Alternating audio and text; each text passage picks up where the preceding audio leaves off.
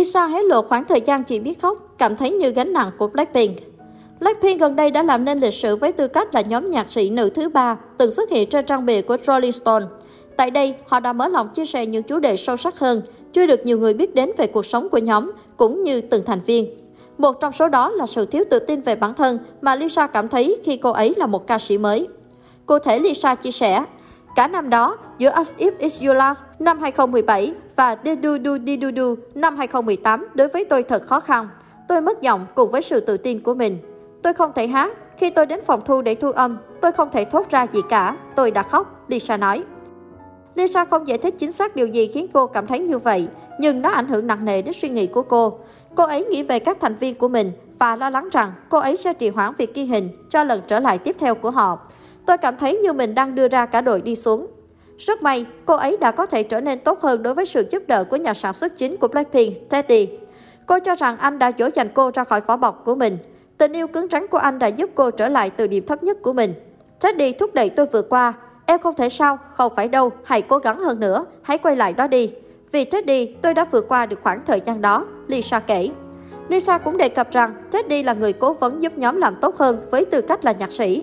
Như Jenny đã nói thêm, sự căng thẳng mà họ cảm thấy mỗi khi anh ấy thúc đẩy họ cải thiện âm nhạc là một sự căng thẳng tốt mà Blackpink cần. Oppa chỉ đạo tất cả Blackpink. Anh ấy biết chúng tôi rất rõ, anh ấy thúc đẩy chúng tôi rất nhiều. Một lần nữa, một lần nữa, một lần nữa, anh ấy sẽ nói như thế, Lisa. Trước đó, khi làm cố vấn vũ đạo của chương trình Trung Quốc, Just With You, một đoạn vlog về ngày làm việc đầu tiên của Lisa đã được chia sẻ. Trong đó, cô làm nhiệm vụ đầu tiên là xem qua tất cả hồ sơ của các ứng viên. Theo Korea trong các hồ sơ, có những bức thư của thí sinh bày tỏ nỗi lo sẽ cô đơn trong suốt cuộc thi. Có người cho biết bản thân đã xa nhà 10 năm, cố gắng hết sức để thi đấu, nhưng chưa bao giờ có được thành công như mơ ước. Cũng có thí sinh than thở, nếu không vượt qua được chương trình lần này sẽ phải về nước. Những lời tự sự khiến Lisa lo lắng. Nữ thần tượng đã quyết định viết bức thư gửi cho các thực tập sinh, kể về những trải nghiệm của mình thổi còn là thực tập sinh. Cô cho biết mình đã mất 5 năm được đào tạo mới được ra mắt. Cô biết việc làm một thực tập sinh thực sự khó khăn. Mỹ nhân Thái Lan nhớ lại, cô đã trải qua những cảm giác đáng sợ và khó khăn giống như các thí sinh của chương trình đang phải trải qua.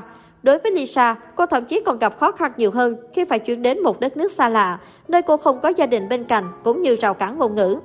Tôi hoàn toàn có thể hiểu tất cả các bạn vì tôi cũng đã trải qua trải nghiệm đó. Năm 14 tuổi, tôi muốn trở thành một ca sĩ. Tôi đã tự mình rời khỏi gia đình và đến một đất nước xa lạ để làm thực tập sinh. Tôi đã trải qua khóa đào tạo cấp cao và phải vượt qua những rào cản ngôn ngữ, thành viên của Blackpink thổ lộ.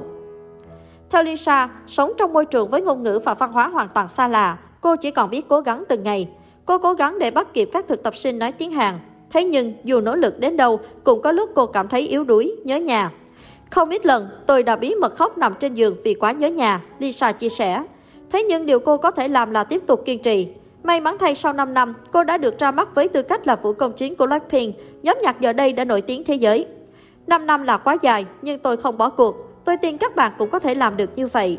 Trên chặng đường cố gắng đạt được ước mơ của mình, bạn sẽ gặp phải nhiều rào cản. Tuy nhiên, bất kể phải đối mặt với điều gì, tôi hy vọng bạn không ngừng tiến về phía trước, nữ ca sĩ gốc Thái Lan nhắn nhủ.